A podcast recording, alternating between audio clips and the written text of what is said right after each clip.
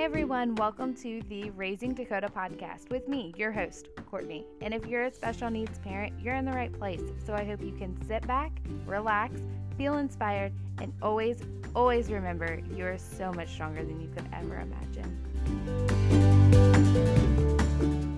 Hey everyone, thank you so much for tuning in and welcome back to the Raising Dakota podcast.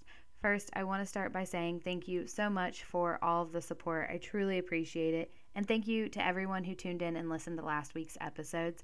I know I shared a lot of information with Dakota's diagnosis, his story, as well as the journey our family's been on for the last seven years, but I felt this information would be very helpful for you as listeners to understand what our family has been through, as well as some good baseline information for upcoming episodes. So if you haven't checked that out, I would definitely recommend it. From here, I want to take you guys on that journey with us. I want to go back in time. I want to look back on all of the big events and really look more in depth at them and share our experience as well as the things that we learned, how we prepared for some of them if it was possible because I will say with Dakota, that is the one thing I have learned is to just wing it. I used to be a planner and I still have some moments that I can plan for and have a little bit more control of, but most of the time it's pretty well winging it. But just looking back at those experiences and sharing how they taught us and how they've changed how we communicate and advocate for Dakota, whether it's in the medical or his school setting. Like I shared in last week's episode, we found out at 20 weeks that Dakota was not developing appropriately. He was extremely small for how far along I was, as well as his brain was pretty severely underdeveloped and he had a cyst on his brain. He also had some concerns with his intestines. They hoped was just a blockage, but come to find out they dead ended and he also had a possible issue with his esophagus. Thankfully, that resolved itself, but it never needed any further attention. He had no issues with his esophagus once he was born. So, we spent a lot of time at the doctor. We had second level ultrasounds. We also had other tests that we had performed on Dakota, um, like an MRI, an ultrasound of his heart while I was pregnant with him, as well as he had to complete a stress test because three days before he was born, we went to go do our standard second level ultrasound, and Dakota was not doing anything he was supposed to do. He was supposed to breathe so many times, move so many times, and he did not do anything. So then we had to go to another test that they hooked the baby monitor up to my stomach and just watched him for several hours. And he did not do anything they wanted him to do. He would have the whole time we were there maybe two kicks we ended up landing in the hospital that day and spending the whole day in the hospital because they were concerned Dakota was maybe in distress or having bigger issues. During my pregnancy, we did a lot of imaging and blood work and tests to try and get the best idea of what was going on with Dakota, as well as what to expect and hopefully how to prepare the best we could once he was actually here. We were given so many worst case scenarios that we we didn't know really what to expect, but we were trying to just get the best idea of what possibly could be going on. But one thing that we did opt out of was the amniocentesis. We did not do that because after discussing it with several doctors, it was obviously recommended to us, but we decided not to do it because we realized might give us some more helpful information, but we don't know that it would have provided us any more information than we already had.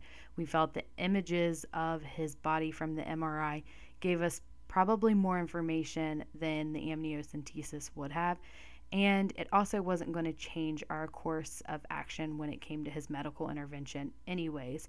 So, no matter what it told us, it wasn't really going to make a difference. So, we decided not to do it, and our physicians agreed they didn't think it was worth the risk because Dakota was already having so many other issues that they didn't want to take that risk. I'm really thankful that we had such an amazing team of doctors to work with and provide us so much support. I feel like they really made us feel like we were part of the team as we were but you don't always get that when you are working with people who are experts in this field. Sometimes you feel like you don't know enough and you're not fully a part of the team, but this is just your reminder you are a very important part of that team because you do know your child best. And it is important to speak up and ask questions. During our NICU meeting where we met with the team who was going to be caring for Dakota afterwards, it was very informative. And I remember I sat at that table and cried most of that appointment because it was just a lot of information. It was really scary to hear. But they all reassured me that Dakota was going to be in good hands. They asked me questions to be able to better help me or ask if I had questions, but they just sat there and thoroughly communicated everything that was going to happen to the best of our knowledge and just made me really feel included as well as knowing that my son was going to be taken care of so well. I want to share with you guys some of the things I did to help me be prepared during my pregnancy for doctor's appointments as well as Dakota's NICU stay because we were given so much information at every appointment that we went to.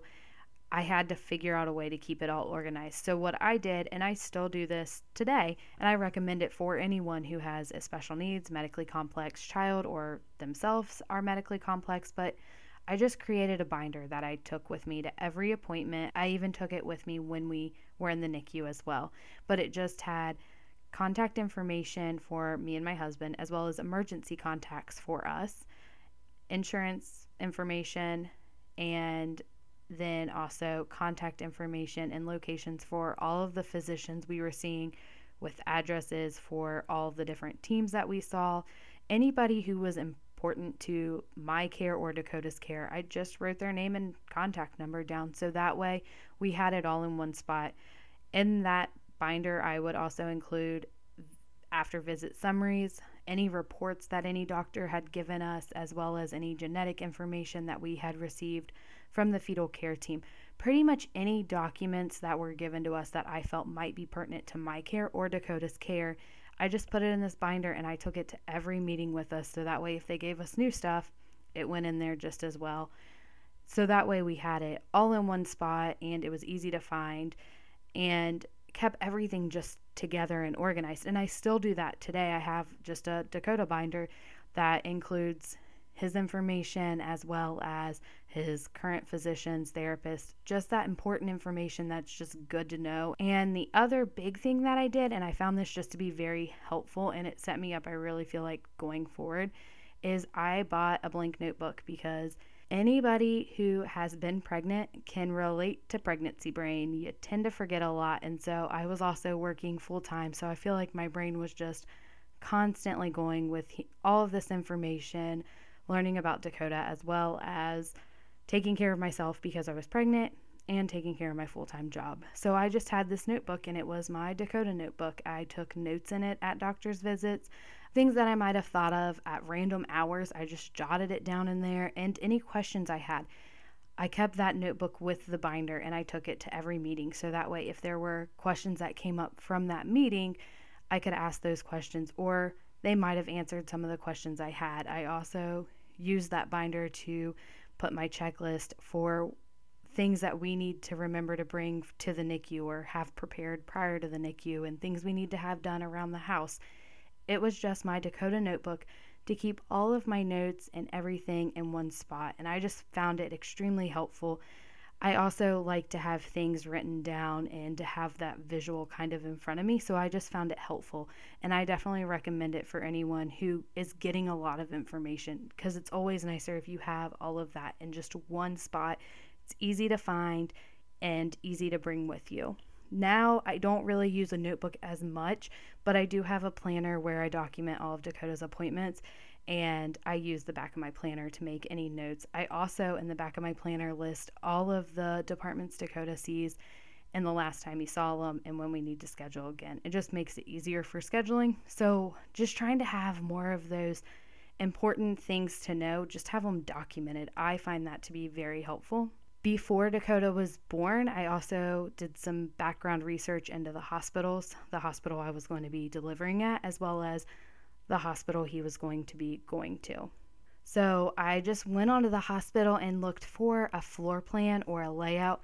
Even though we switched the hospital I was going to be delivering at to a different hospital, thankfully I had already had family who had been to that hospital, so I had a good idea of the layout.